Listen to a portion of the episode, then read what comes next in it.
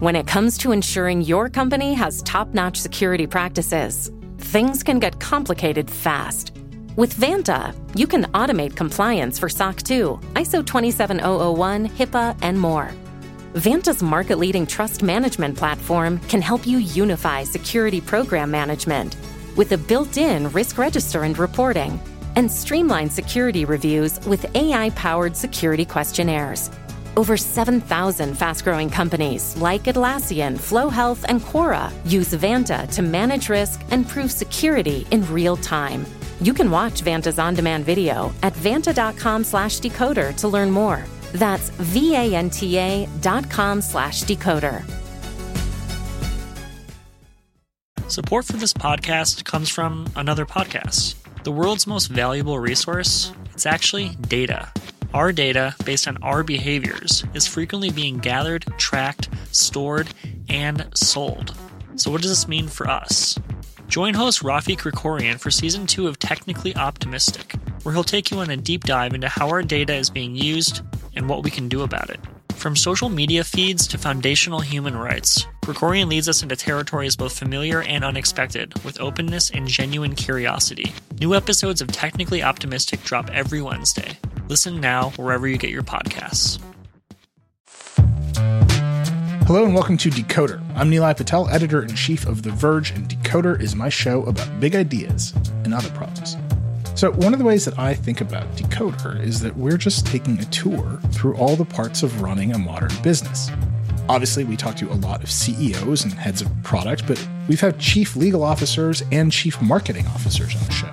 And you all know how much I love talking to people in the creator industry, which is still basically inventing itself, figuring out what the right roles even are. There's a reason I end up asking almost everyone about their org charts, understanding the structure of a business so you understand all the rest of it. One thing that's always struck me in all these conversations is how little any of us really pay attention to the advertising industry and how deeply connected it is to almost every other modern business. After all, you can start a company and invent a great product, but you still need to market it. You need to tell people about it and eventually convince them to buy it. And then the platform companies that we all depend on mostly run on ads. Google's entire business is ads. Meta's entire business is ads. I mean, listen to Mark Zuckerberg. Senator, we run ads. And when we talk to all those creators, they're even more tied to ads. Their distribution platforms like TikTok and YouTube are all ad supported, and ads make up a huge portion of their revenue. And then on the flip side, there's so much noise in our media ecosystem that actually making effective ads and figuring out where to put them has dramatically changed over the past decade. Five years ago, no one was advertising on TikTok, but now it's all anybody wants. I know it's all anybody wants because this week I'm talking to Neal Arthur, the C E O of Wieden and Kennedy, one of the few major independent ad agencies in the world, and maybe the coolest one. I mean, it's definitely got a rep. Wieden is the agency that came up with Just Do It for Nike and Bud Light Legends for Bud Light. They've done campaigns for Coke, for Miller, Microsoft, E S P N, you name it. Coming off our conversation last week with Katie Welch about building a brand from the ground up using influencer marketing and potentially never hiring an ad agency, I wanted to get a view from the other side. How does a big ad agency work? Where does their money come from? So many of the big ad agencies are merging into what are called holding companies. Why is Wieden still independent? I also wanted to know how Neal thinks about platforms. Right now, as the economy remains on shaky ground, the ad-based platform companies are posting pretty bad financial results, but ad agencies seem to be doing okay. Why is that? And does he worry about advertising in a world that's dominated by Google and Facebook? How much of his time does he spend thinking about TikTok? And with a recession coming or here or already over or whatever it is, is he worried about the old cliche that ad budgets are the first to go? On top of all that, Neal's the new C E O, taking over for some pretty iconic founders, which, well, that's just pure Decoder bait. This conversation was really fun. Neal was game to get deep into the weeds of all of it. I think you're really going to like it. Okay, Neal Arthur, C E O of Wieden and Kennedy. Here we go.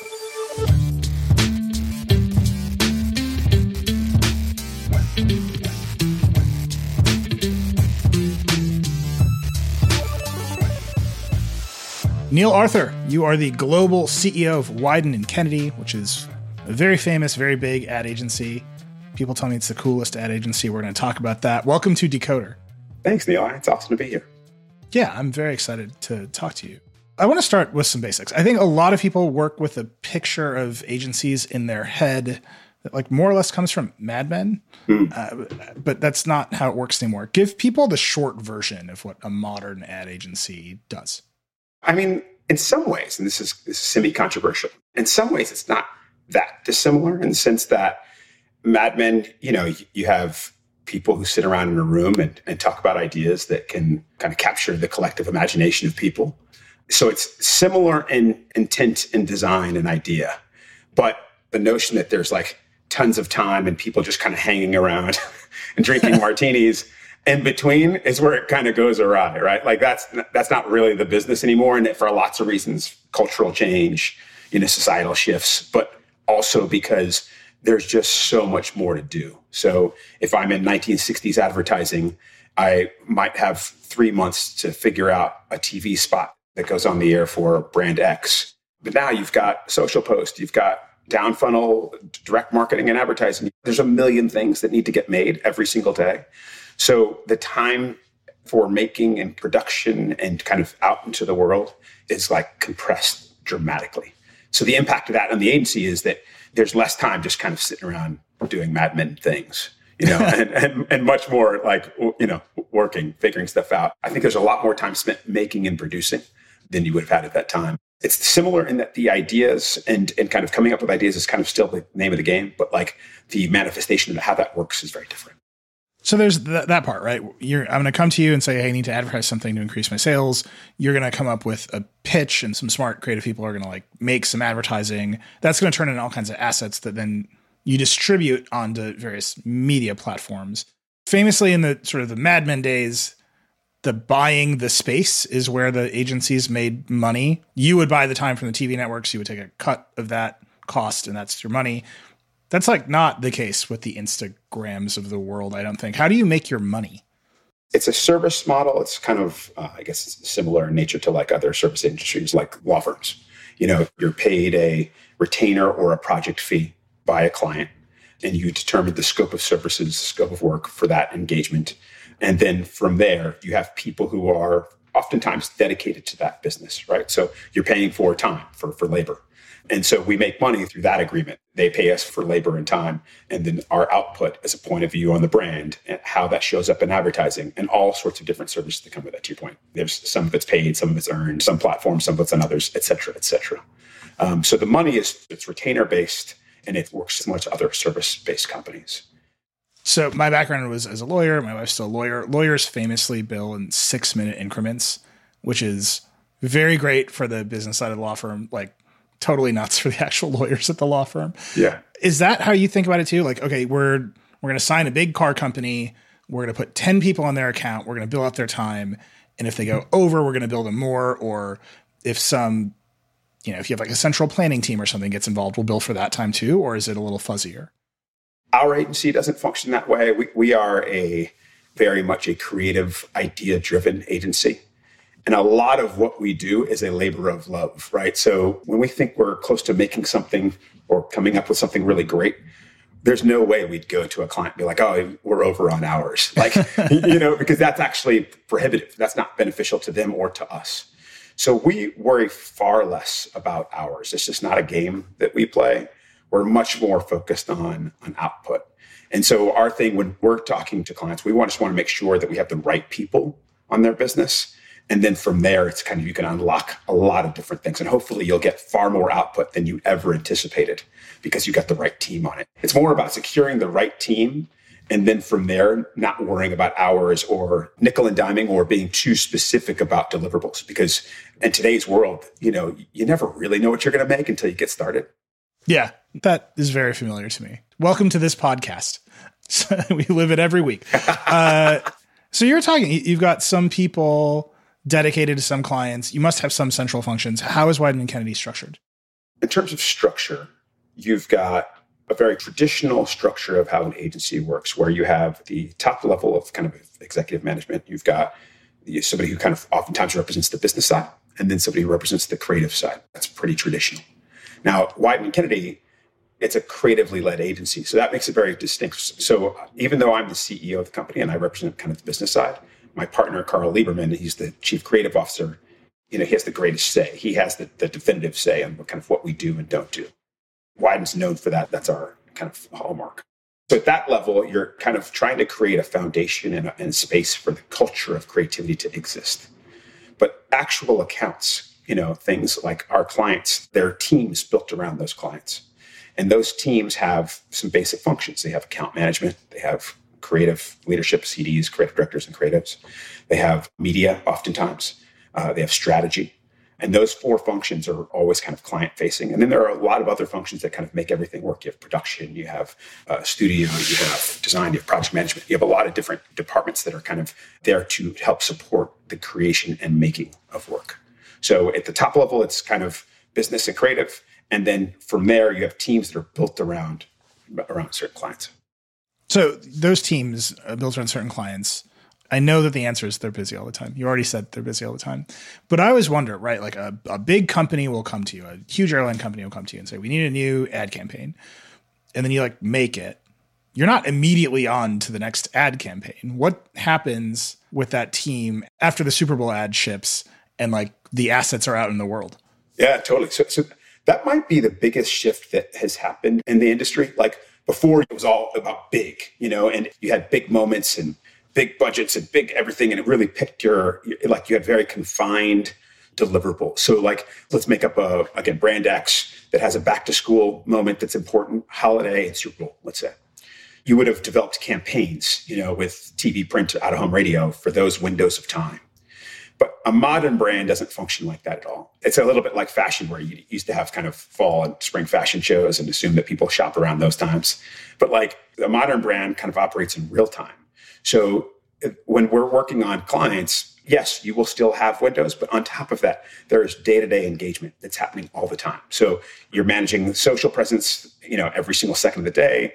There might be something that happens in the world that you're responding to. There might be something that took off that, you know, kind of caught on fire that you didn't expect. And so you're kind of feeding those flames. So so it's a much more dynamic process, you know what I mean? Where where it's less about kind of you launch a campaign and then maybe take a couple weeks off and then start to figure out what the next campaign is. It's very much a, a, an always on. You're thinking about the brand and how to respond to what's happening in the real world all the time. Well, let me ask you about that, because we, you know, we just had Katie Welch on from Rare Beauty. That's Selena Gomez's beauty brand. It's a much smaller company than I think many companies you work with. But their whole thing is, look, we're direct to consumer. We're doing that ourselves. Like, it's an eighty person company. twenty-three of them are like online all day. That's what they're doing. They're marketing the brand direct to consumer yeah. and platforms.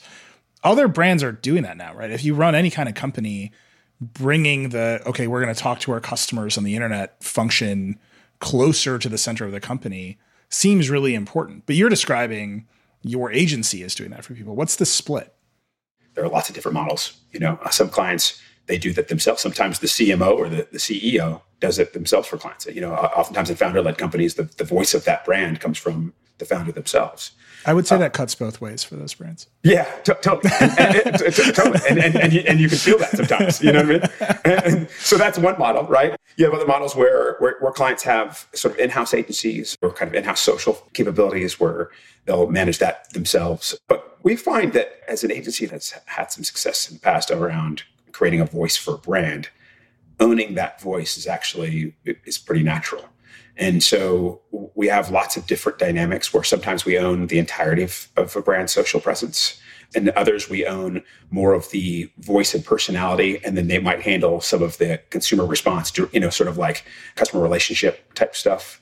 And so there's lots of different models, but I'd say it's still very valuable to have a partner who understands the voice of a brand really, really well and can talk about things that are happening in the in the, in the world outside of your silo as a company grows. And I, I wouldn't recommend that for companies at every different size, but once you le- reach a level of maturation and size, it's really helpful to have an agency that, you know, a partner that does that and can, can understands what a voice should really sound and, and operate like, you know.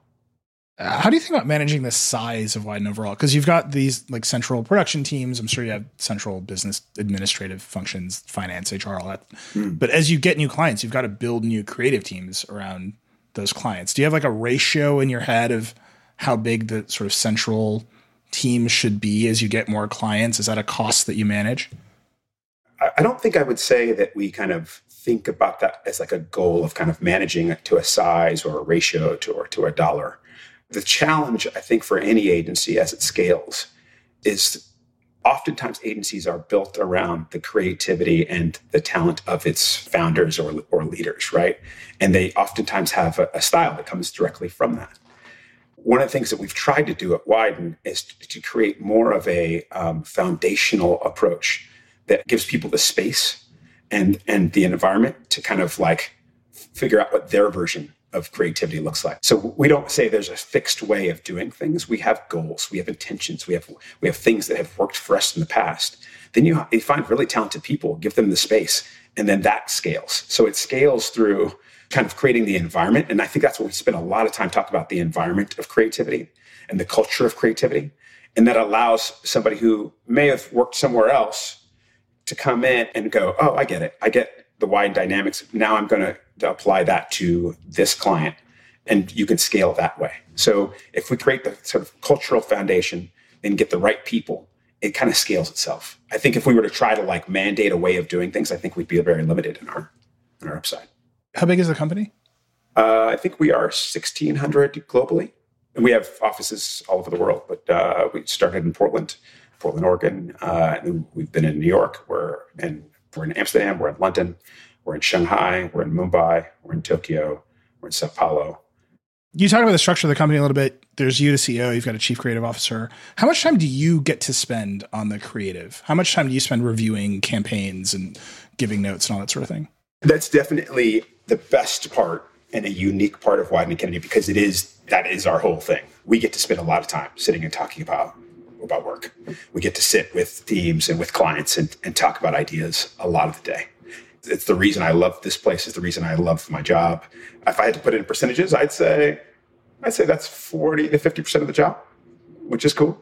Just sitting and talking to people about ideas. We say it's a culture of debate, and we try to create as many forums as possible for groups of people, right? The team who's working on it like day to day, like like by the second, the team who's leading, and then and us at, a, at an office or agency level, and be able to sit and have those debates about what's great about that idea and what can make it better. That's kind of the sauce. So a lot of time. So this is like the set of Decoder questions. You have been at Wieden for a long time. You know, I think you were in the planning department, then you were the managing director, then you ran the New York office. Now you are the global C E O. You also, right, you're the new C E O after the, the last founder left. So if there's a new team in charge and the founders have exited. They were very famous. They set this culture.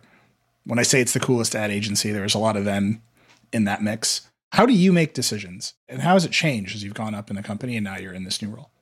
I think one of the things that's really positive is both Carl and I, my partner, Carl and I have uh, grown up in close proximity to the founders, right? So Dan and David and we got to grow up around them and with them, and we were we were very close to everything and the way that they made decisions. So I think that's the most formative thing for us. It's not as if it's like we're coming in off the street and, tr- and trying to figure out the place. Like it's in our D N A. I've been here longer than anything else that I've done in my life. You know, it's my, like all my formative years have been at Wieden+Kennedy. So I, I think it, at a certain point, it becomes second nature to have a sense for at least what Wieden+Kennedy's about and what you're supposed to be upholding, you know? And, you know, listen, it's it's, it's tricky. It, you know, we always we talk about going from Buddha to Buddhism, you know. Um, Is that a real phrase that you use? Yeah, yeah, totally. We use it all the time. Because before, you'd, you'd go to Dan and be like, actually, what, what should we do? And he'd tell you. And so that was the access to Buddha. And I'm, I'm obviously not trying to give an exalted sense of where we are in the, the totem pole. But it's difficult, I, I think, if you try to operate as if there are rules. And if, there, if, if you're trying to take the actual words of the founders and apply them, that can be problematic. But if you can apply them as philosophies, then it, it kind of works. So it's like, we know that we're creatively led. We know that we want to make work that people talk about in the world. We, you know, it's like there's some very general principles that in today's context might mean something different. But as long as you have those, you hold true to those, then it's okay. So I, I feel like our job from a decision-making perspective is to tightly hold the philosophies and be light on the rules. So let me put this into practice for you with kind of a big recent decision. Mm. Uh, Wieden was famously Bud Light's agency for a long, long time. Mm. Lots and lots of famous commercials. Uh, I saw reports in the trade. Bud Light said, hey, we're going to reopen this account. You can pitch us again if you want to. And you all declined. You said, we're not going to do that. We're walking away. That's a huge account. I'm assuming lots of money. How did you make that decision? Yeah, those things aren't easy. But, you know, but if you take the principle, like the philosophy is always you, you want to work on things where people want what you do.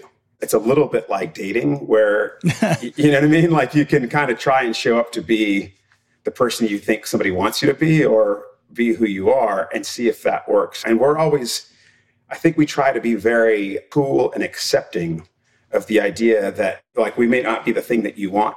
And that's cool, you know? And in that case, it was like they had a new team in place and they wanted to go a different direction. And it's like, oh, cool. That's cool. And so we'd rather say, go forth and wish them the best of luck instead of try to, to fight and pretend to do something that we that we don't do, you know? That's not the model for most like client service type companies, right? You're trying to attract business, retain mm-hmm. business, slowly raise your fees over time. I'm not saying that I know anything about client service businesses, but you know, there's like a game. That's very different for Wieden, right? And Wieden's known for for moves like that, for acting against its revenue interest in terms of its cultural interest.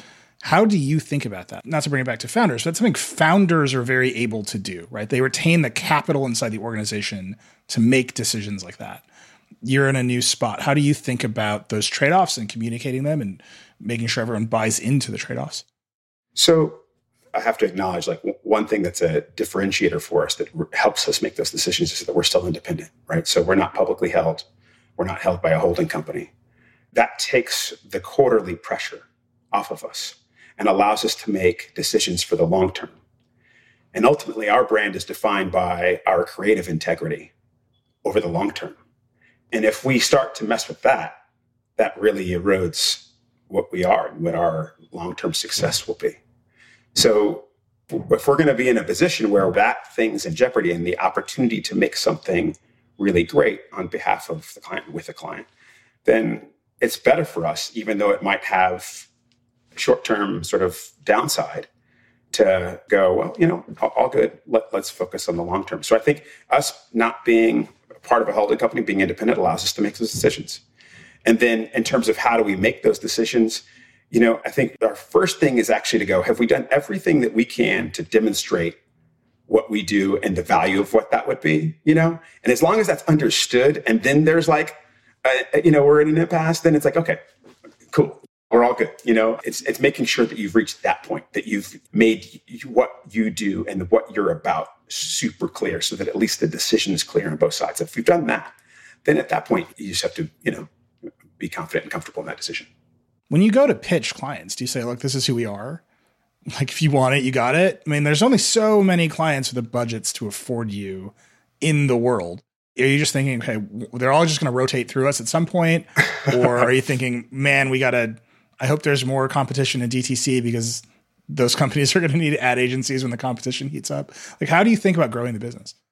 Um, I think we kind of think, and this is what might be totally backwards and maybe bad, bad business. Um, but like the reality of it is we, we don't think about growing the business. We think about growing the opportunity. And like, there are times when that opportunity is abundant and you have, you know, the types of clients and the types of people that are into the creative nature of what we do. And then sometimes it's a little harder. But like we know over time that there's huge value in the thing that we do. And so we try not to get thirsty. So when we show up in new business, I feel like our goal in a new business environment is to, again, as clearly as possible, communicate who we are. That's the goal. It's not to try to convince you of something. I would never say, Nilay, this is come over and like, and, I, and I'll show you all the things that maybe we could do, and I'll, I'll do anything to, to, it's like, it's more just that if I can get you to understand what we're about, then we'll have the safe space for a, a good decision. So yeah, to, to your point is like, is there a cap on growth? Because there aren't enough companies in the world that want to do interesting creative stuff? I don't think so. I think, in fact, I, I think more and more companies are thinking about their brands and they're thinking about how their brand shows up in the world, and they're having to fight for attention in a way that we've never seen before. And so uh, there's actually more value to what we do. So yes, I, I, I don't know, at, le- at least for the near term, I don't lose sleep over, you know, sort of the upside potential of our business. You're talking about being publicly traded versus independent. a lot of your biggest competitors are gigantic public companies. W P P, Omnicom, Publicis, whatever. They're structured as holding companies. There's like boutique ad agencies, and the Omnicom monster shows up to eat them. And the promise, at least as so far as I've heard, is they say, look, we'll take all of the boring parts away. We'll run your finance and your H R, and you guys can just be creatives. And we'll have a huge library of creative shops for people to come into. And like, if you don't like them, you can go to someone else, and like, we'll stay inside the holding company, even out the revenue. And this is the promise. Sometimes it works. Sometimes it doesn't. You still have to retain all of that administrative function, right? And, and it, it seems like inside of your job as C E O, you've got the big creative partner, and it's a creative company. So a lot of what you must be doing is like making sure the business is operating so the creative-led culture can happen. Do you ever think, man, I should just flip this thing to one of these companies that will do all the business stuff so I can go back to being creative? Like, that's the pitch that they have, at least. Yeah, I think that's fairly accurate. But like, first of all, I would say that the administrative work that we do is very little. We try to stay lean and focused on the thing that we do really well. And we partner with people and companies on the things that we don't do very well. So interestingly enough, we work with a lot of holding companies. So there are clients where we are the creative or strategic lead, and then we have tons of partners that exist as part of holding companies because there's a bunch of services and a bunch of stuff that we don't do. And so we just try to be super honest about what we don't do, and then cool about all the different partners that we're open to working with, because our independence does allow us to say like, oh, yeah, it's, you know, it's it's cool. Like in holding company X, if you've got a, a direct marketing arm that's really good, then great, let's work together. So I think the question would be, shouldn't Wieden+Kennedy start to build out more of those services? Because there's revenue opportunities there and business growth opportunities there. The reality of it is we kind of only look at our growth should only come from creative opportunity. If there are more functional marketing services, we're just better off finding partners who do that. Um, so we try to stay focused on things we do well and partner with people that can do others things better. And you think the value is in staying independent? Yes. For as long as you can? Yes, definitely. In fact, it's built into our business. We, this is a little known thing, but like we can't sell the company. It's like, it's, it's impossible. Why can't you sell the company? Uh, it exists within the trust, and it's uh, Dan has made it clear and then legally binding that that Wieden+Kennedy will, won't be sold. So no, no gigantic, you know, private equity C E O play day for you. It's not no, happening. No, no, no. It's worth asking. Uh, yeah, don't, don't. I feel like I talked to a lot of C E Os on the show, and like in the background lurks the gigantic P E payday. We, yeah. We've like very literally talked to a C E O where that was a, the reality for them. We need to take a break, but when we come back, we're going to talk about the social platforms and how they distribute the ads that Wieden makes.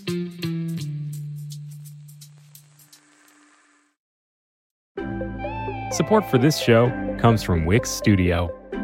Debate time. Who gets more out of Wix Studio, designers or devs? First off, if you don't know about Wix Studio, it's a web platform offering the flexibility agencies and enterprises need to deliver bespoke sites hyper-efficiently. Now, back to the debate. Designers, you can create fully responsive websites, starting with a blank canvas or choose a template for any layout and tweak per pixel with your C S S. If no-code's your thing, or you just like to move fast, there's also a ton of smart features, like native no-code animations and responsive A I that adjusts every breakpoint. Devs, Wix Studio offers a powerful suite of homegrown web A P Is and REST A P Is. Quickly integrate, extend, and write custom scripts in a V S Code-based I D E alongside an A I code assistant. Designers or developers, search Wix Studio and find out for yourself.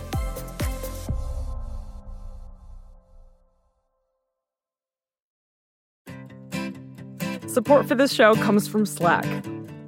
You're a growing business, and you can't afford to slow down. If anything, you could probably use a few more hours in the day. That's why the most successful growing businesses are working together in Slack. Slack is where work happens, with all your people, data, and information in one A I-powered place.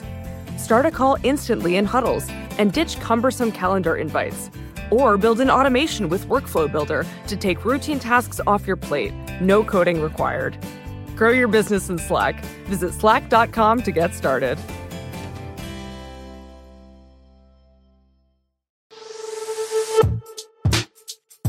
We're back.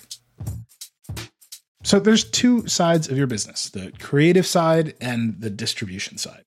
Let's talk about the distribution side. I am very curious how you think the platforms are doing and how the dynamics of advertising and the social platforms are affecting you. Uh, the big ones, Facebook, Snap, they're, you know, they're like having bad quarters. Their businesses are down. I can't see your financial results, but I look at the big agency financial results because they're public companies. They seem to be doing great, and they're very optimistic about next quarter. How are you guys doing? We're doing well, and we feel bullish on the, on the future. You know, and, and connecting it to where the social platforms are going, you know, I, I think, you know, obviously this, it's no secret that there's a lot of issues around trust, right? And and context, me, you know, media context, making sure that that what I pay for shows up in the right places. Control is part of this. It's a bit of a battleground. Everybody's trying to figure it out.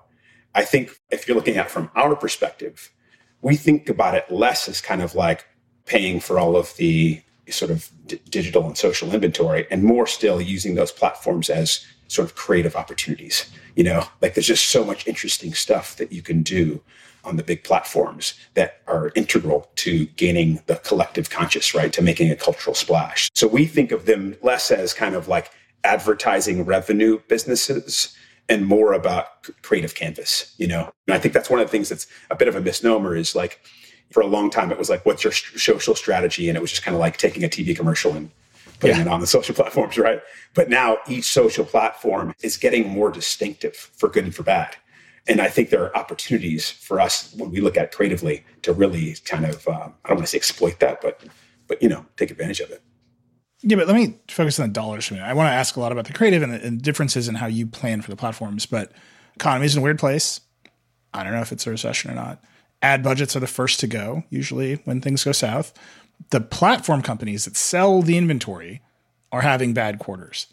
The publicly traded ad agencies that I can look at, they're having good quarters, and they're optimistic about next quarter. There's a weird dynamic in there that I don't quite understand. Where do you sit now? Are you having a good quarter and you're optimistic? Are you saying, whoa, things are getting weird? Good quarter and optimistic. And that's not grounded in anything. I just to be, you know, like, to, to be super clear, I'm not, you know, I, I don't want to, to give a sense that I'm an oracle of any kind. But I think the model's changed a bit because I think even the notion that the minute that you have a hint of a recession, you cut ad spending, that's a, it's a little different now because just the way that media works and the always-on nature of brands, I don't think you can look at it the same way. You can't just be like, oh, never mind, I'm just going to not show up in public anymore. Like, you know, like, like you, you know, it's like, yeah. So yeah, you may not buy the Super Bowl this year, for example, you know, but like maybe, but like you still got to show up every day, you know, and you have to have something to say and you have to have content to be driving that conversation. So like, it's just a very different thing. I think that the always on nature of brands, it kind of demands that we stay salient, that we stay sort of engaged in, in, in conversations, even in a recessionary environment. So I think I think the philosophy of how brands show up in, in difficult economic times, I think might be changing. Do you think that's why the agencies are doing okay and are optimistic and the platforms are not doing okay? Because they still need you to stay in the conversation, but maybe you're spending less money with the platforms themselves? Honestly, I need to think about that more. But I, I think that's certainly a, a worthwhile hypothesis for sure. The demand for content is as high as ever. But do you necessarily need to spend to see that R O I? Maybe not. And I think right now, a lot of clients too are also kind of like really looking at their media mix and like placing bets. That's the thing I'm, I'm seeing a little bit more of. It's like, rather than just kind of blanket spend, it's kind of like, oh, maybe I'll put it on that number or on that number, you know, and, and, and look at, looking at the roulette table a little bit differently, you know. What's the metric you measure? Obviously, right, you go in and you pitch your values and here's why and we can do all these things for you. But at the end of the day, you're, you're saying we can increase your sales. Mm-hmm. Is that the key number at the end of the day, the bottom line, sales go up for clients? Well, in, in our world, we deal it as much as anything in brand, right? So brand health, and I know that sounds like a soft measure, but it's an incredibly important one, right? So our thing is to first talk about what is your brand and how will that show up? And is your brand resonating with the audience that you choose, right? If you're like, I want my brand to be more relevant with young people, with Gen Z, then it's like, okay, that's the task. That comes before needing to, you know, sell more widgets, right? Is you have to first go, okay, what's your brand about? Why will people talk about that brand? Why will they have an emotional relationship to that brand that will then make me more open to buying products? Because if you just skip the step to going straight to product, you're only as good as the time that you're spending. You know what I mean? So you'll benefit from that short term, but then once you kind of turn the faucet off a little bit more, then you're not going to see that same benefit. Whereas if you invest in brand, it has a long tail. So our metric is actually more brand related. We talk about brand health. We talk about brand engagement. We talk about brand relevance a lot. We want to see the clients that we work with. We want to see their brands show up in the most loved brands in the world, you know? And then it's almost always the case that uh, sales generally follow. One of my favorite style of tweets is when people are like, the brands are at it again. And it just means brands are wilding on Twitter usually. A lot of what you're describing is brands are going to be more natural. They're going to be more authentic. But in fact, there's a gigantic global company like manufacturing that authenticity. Do you think that's a weird dynamic that brands are acting more like people? There's so much nuance in it. I won't get too crazy with this, but like, you're right. Brands are wild. And like, it's like the word authenticity is overused and you and I both know that, but like authenticity is kind of everything. When I say brands should show up more like people, I do not love it when brands are mimicking behavior of others online. What I do love is when a brand has a clear sense for what it believes in and then knows how to show up accordingly. So like, I don't mean like the, you know, sup bro tweets, you know, from clients that like that's cringe all over. What I do mean is knowing that if climate change is a huge pillar of your company, figuring out how to use social media to like actually advocate for that, those positions and to, to garner support and to create conversation. So I think it's acting more like people in the sense of having passions and individual personalities that can come through, not mimicking what, what what's going on on, you know, on, on whatever version of Twitter that you, that you want to be. So you mentioned Gen Z. This isn't on my sheet, but I feel like I just have to ask you this. Let's go. You ran the New York office during what I would call the millennial wars. Now you're the global C E O and everyone cares about Gen Z. Are you kind of like, yeah, we're just like doing this shit again? Like, cause, cause we, we all lived through the millennial wars. Yeah.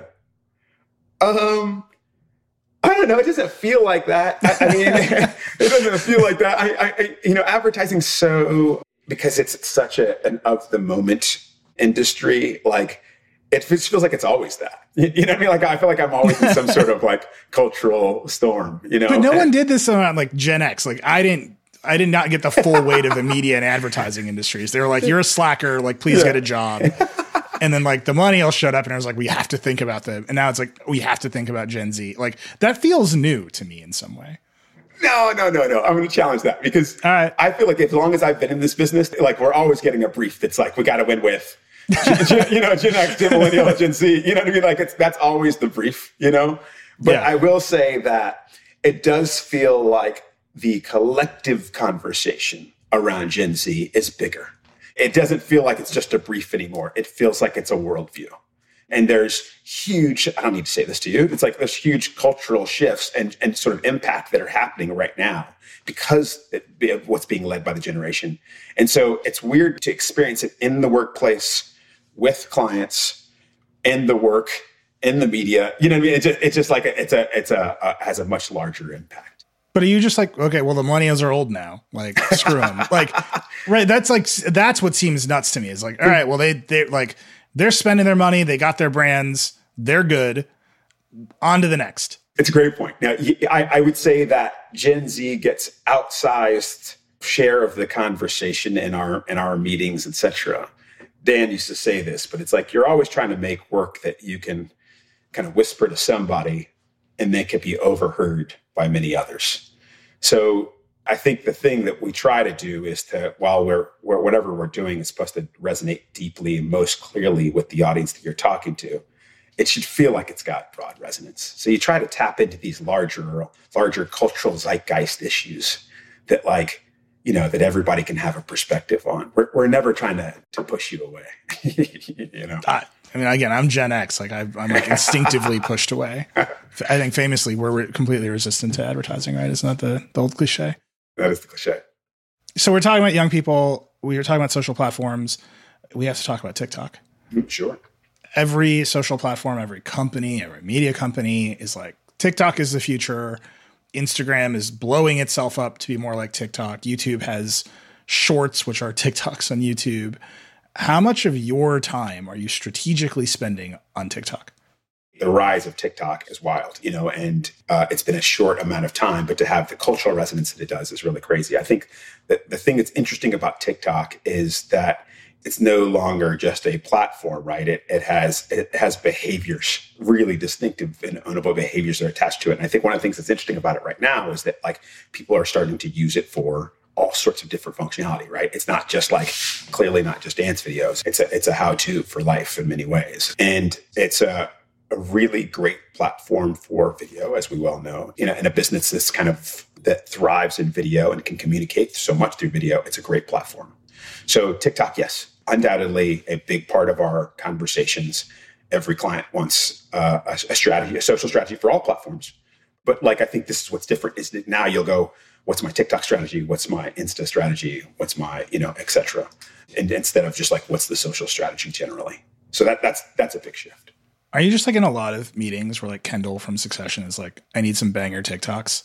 Like, because that's like, I, not to be totally reductive, but like, yeah. It sounds like that's occupying more of your time than you would think. Yes. Yes. It comes up a lot. There's a little bit of the, uh, I want a viral video effect from ten years ago. You know, there's a li- little bit of that, you know, it's what's, what are we doing in TikTok? Kendall may or may not be there. And is that where brands want to spend? Right. So they come to you and they're like, we need a TikTok strategy. You've got your playbook of moves. You've got your great creatives, like make this stuff. And then you go and you're running it on TikTok. You're paying TikTok for promotion. You might have like a paid TikTok strategy. Are you saying, no, it all has to be organic?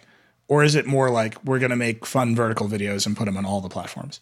Definitely not the latter. The, the fun vertical video strategy is just is, is deadly at this point. Like if it smells like, and I don't even say it smells like an ad, because you can actually can feel like an ad on platforms and get some some license. But like, you have to kind of really be overt about that. But what you can't do is just be like, it smells like the T V ad that you ran, you know, it smells like, or it smells like the Instagram post that you made that's now on TikTok. Like people are super sensitive to understanding how platforms work. And if you can't demonstrate a basic understanding of the differences between the platforms and how they're, con- how they're consumed, you're, you're donezo. But I think, yes, our clients spending, starting to talk about and spend more on TikTok. Yeah, that's happening at the moment, you know, and and who knows what the future is, but that's that's happening at the moment. And from our perspective, we try to think about that much more from an organic perspective than from a paid, because ultimately that's the content that, that gets passed around, right? Ads that are paid and for the sake of ads don't get passed around. We take huge pride in creating the content that people want to consume and actually seek out and then share. So we focus more on earned. Uh, but yes, there, there's certainly a, a paid investment that's happening right now. You know, I take a step back and I think about who are the people in this world that can affect the platforms and how they behave. And it's very few people. It's like uh, Kim Kardashian and then you. Mm. Like you're the money. Mm. You're the one who spends the money for advertising on these platforms. That is the bulk of their revenue. We have seen it with uh, YouTube. Weird stuff happens on YouTube. There's an adpocalypse. All the advertisers leave. YouTube changes a policy. Six months later, everyone agrees that everything is fine. Maybe nothing has changed. But that there's a dynamic there where you control a bunch of money that can actually move the platforms in various directions. Do you feel that, that you have that influence over them? Do you feel that they're listening to your concerns or your clients' concerns? It's funny. Even, even as you were saying control, it's not a feeling I have. I mean, it's like, I don't, I, even with, you know, sizable investments. And I think this is a good thing, by the way. It's like we don't have a level of control where we get to dictate the, you know, changes in algorithms. And I, and I think that's right. You say you think that's right. But, you know, there's another model, much older, yeah, where you were buying inventory from magazines and T V and radio. And famously, advertisers did have a lot of control over what those media looked like, for better or worse. Like the United States did not appear to be spiraling into democratic chaos in that media environment. And in this one, they do, because no one seems to have any control. It, you're right. There was probably more control from a spend perspective for, in terms of what you got from a spend perspective in traditional media. You're right. But I don't know that when we talk about control and governance and regulation in social media space, I don't know that it's because we want sort of corporations to be taking that control. You know what I mean? So I guess I don't think the answer should be that spend should equate to more control. Yeah, no, I agree. I mean, I'm asking this question against my own interests. I only have a career because there's no gatekeepers on the internet. But yeah, totally. It strikes me that there are very few strong influences on platform behavior. Yeah. And the money, it tends to be the strongest influence of all. Yeah. So I'm like, as you represent your clients, do you go and say, YouTube recommendations are out of hand and like the money is not coming to you unless you get it under control? Um, no. And again, this this might be our unique thing because it's what we do. But it's like our conversations are more to do with, instead of spending for influence, you have to earn it, you know? And you have to earn it by creating something that people give a shit about. So I guess my thing would be, don't think you can spend your way into either to change or to control or an intended outcome, you know? So the platform I have to ask about most distinctly with that is actually still TikTok, right? Mm. The other big platform companies, headquartered in the United States, they have United States-based executives. We know who they are. Adam has been on the show. I feel comfortable making fun of his video that where he apologized to everyone about Instagram and then said, sorry, we're not changing it. Like, he'll come back on the show. We'll talk about it. We can put our kind of media pressure on him. Kim Kardashian can put pressure on him. TikTok is a black box, right? There's but one executive anyone really knows, Vanessa Pappas. She reports to ByteDance. ByteDance is an even darker box of opacity, right? How do you think about that relationship? Do you think, okay, TikTok is growing. It's where the young people are. I'm spending money there. But there's actually like a geopolitical tension with allowing a very opaque Chinese company this much access to Americans' collective consciousness. Mm. I mean, listen, everything you're saying, I'm fully cognizant of. And it's it's just a difficult conversation because in the business that we're in, you're kind of really trying to follow where people are. So like by that idea, TikTok is where a lot of people are, and you have to acknowledge that. Now, in terms of the future of where we go from a regulation perspective and kind of what it means for privacy and information, that's a space that we just continue to watch. And I guess the only thing I'd say, I think from a, if you're just asking me from a business perspective, it's a little harder right now to make a long-term bet when there are those questions that are still outstanding. And so you just kind of take it a day by day. Now, we've gotten more comfortable with that. I mean, it's like if I would have said to you thirty years ago, let's plan our media spend, you would have probably been able to have a plan that worked for the next ten years. You know what I mean? Yeah. Like kind of r- roughly. But now we're reevaluating where we spend media almost on a weekly basis. That's a huge shift too. And it's because of things like this, because you have the rise and fall and of platforms and then geopolitical regulatory issues that are all kind of mixed into that.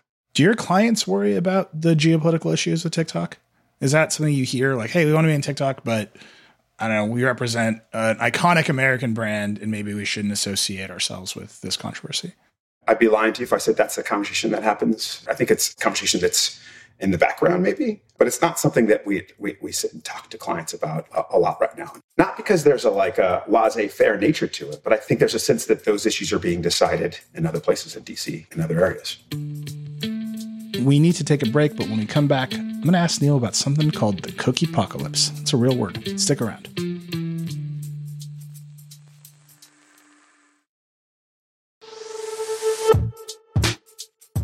We're back. One of the things I think about a lot when it comes to platforms, access, organic reach is just democracy of access, right? You can start a new brand. You can make toothbrushes. You can make a banger TikTok. Maybe you're going to get a bunch of toothbrush customers and you're going to, you're off to the races. Wieden+Kennedy just made like an amazing Ford Raptor spot where like a Raptor jumps over the desert. It's like great commercial. I love it. Those companies are not worried about, hey, we got to find more customers and make them aware of us. Like Ford is Ford. The smaller companies, they have to just like start with some sales.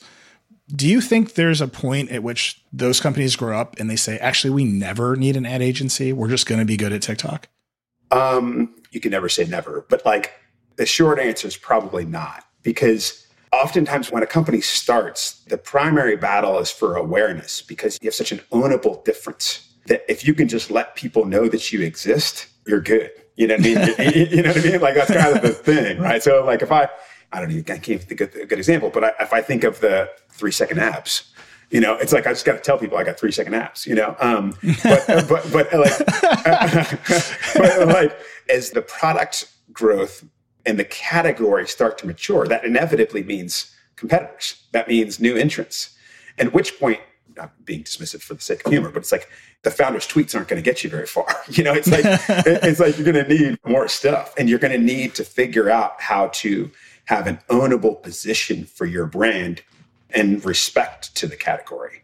And you're going to then need to be able to talk about why that brand's different and why that brand's relevant in a lot more spaces with a lot more nuance.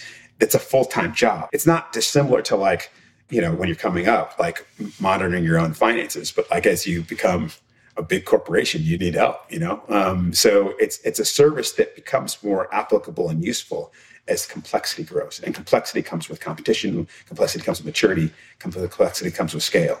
So no, I don't I don't see companies being like, oh, in, in ten years when I'm the size of huge company X, I'm still just sitting there doing my TikToks, you know? I feel like there's a lot of companies that are feeling that way right now, and they might have to scale past it. But the thing that really strikes me in all of that is what really enables that is targeted ad spend. You're a small company, at least until recently, you could buy Facebook ads, target them with extraordinary precision. You could measure the conversion of sales with extraordinary precision because of all the tracking that's happening. Apple famously blocked that on iOS. Facebook says that cost them ten billion dollars, which is just an amazing result for one settings change on one platform. The argument is that really hurts small business owners, right? Their ad spend gets more opaque. It's harder to target. They get less sales. They're just firing more money into things. Those are lower value conversions. Do you feel that too at your level? Hey, we can't measure things as well as we were before, so our clients are a little more antsy.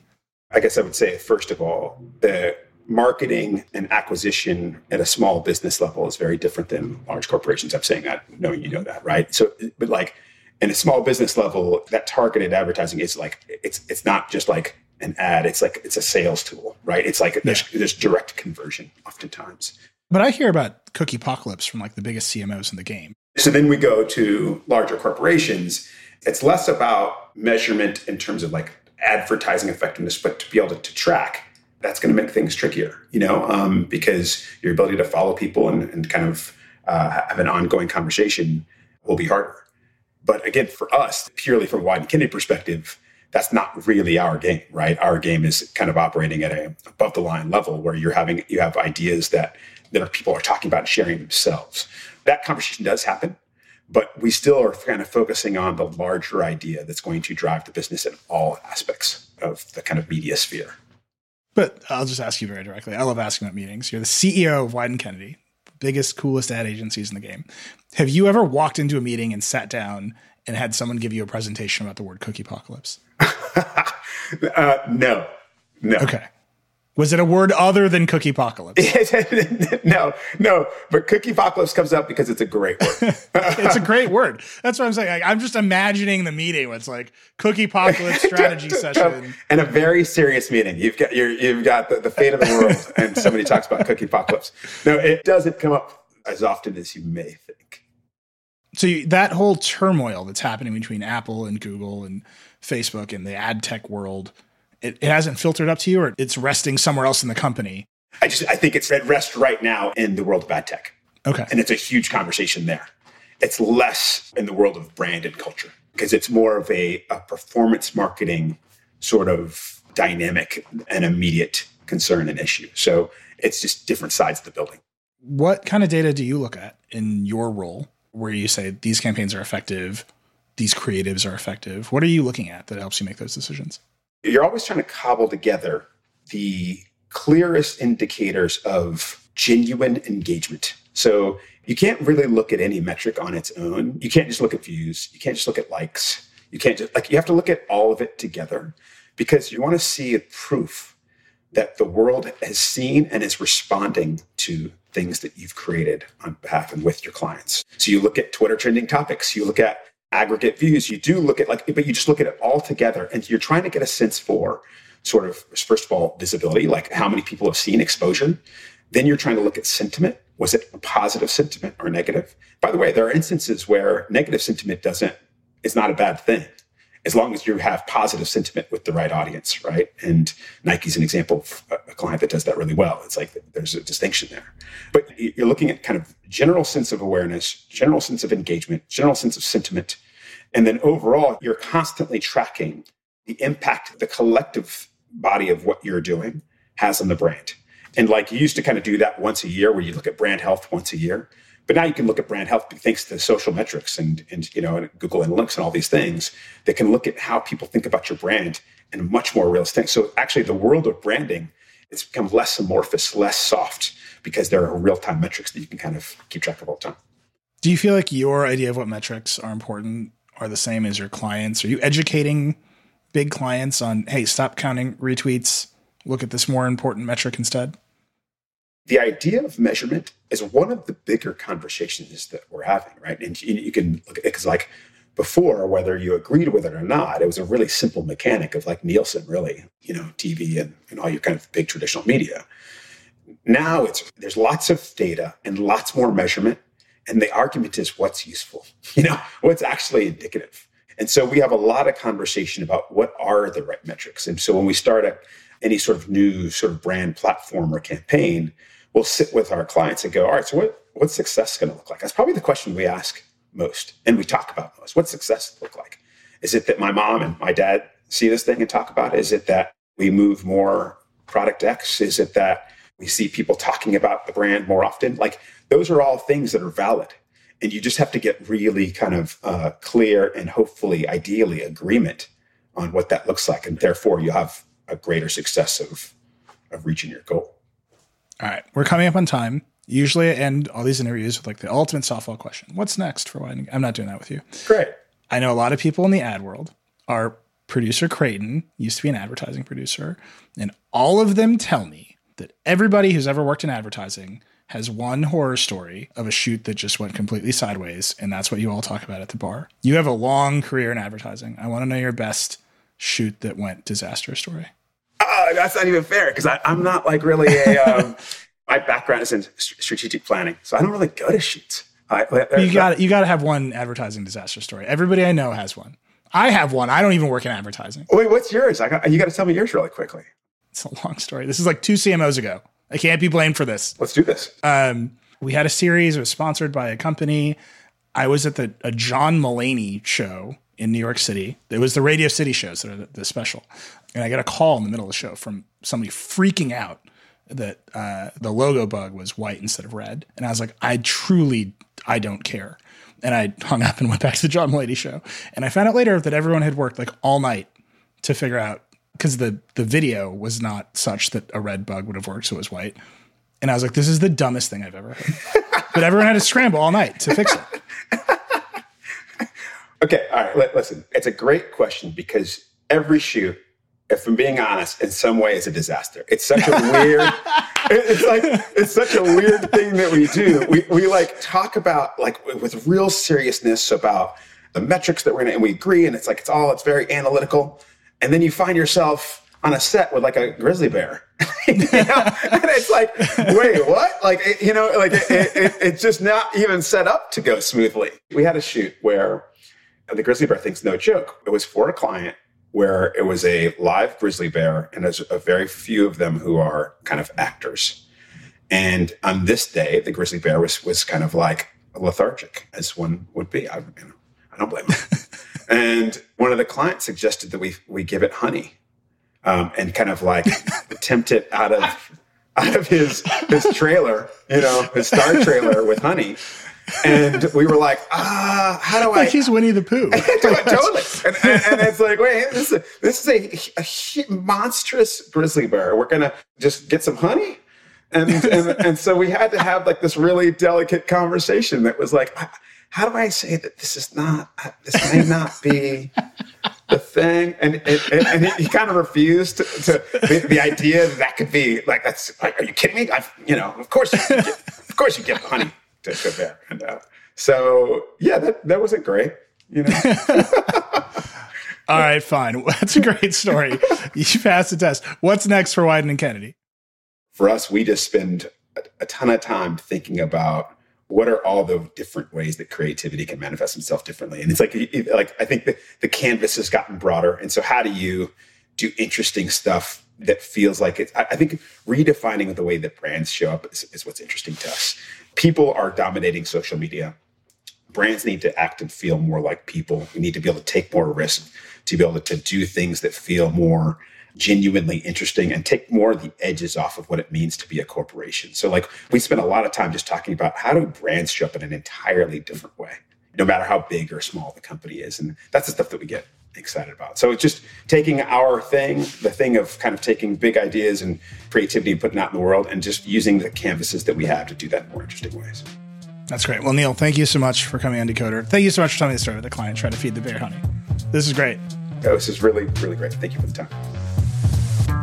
Thanks again to Neal Arthur for taking the time to talk today. Thank you for listening to Decoder. I hope you enjoyed it. As always, I'd love to hear what you think of the show. You can email us at decoder at the verge dot com. You can hit me up directly. I'm at Reckless on Twitter. If you like the show, please share it with your friends and subscribe wherever you get your podcasts. If you really like the show, give us that five-star review. And as many, many of you have figured out, if you tweet at me about the show, I will almost certainly retweet you. Decoder is a production of The Verge and part of the Vox Media Podcast Network. Today's episode was produced by Creighton D. Simone and Jackie McDermott. It was edited by Callie Wright, researched by Liz Leon. The Decoder music is by Breakmaster Cylinder. Our senior audio director is Andrew Marino. Our editorial director is Brooke Minters. And our executive producer is Eleanor Donovan. We'll see you next time.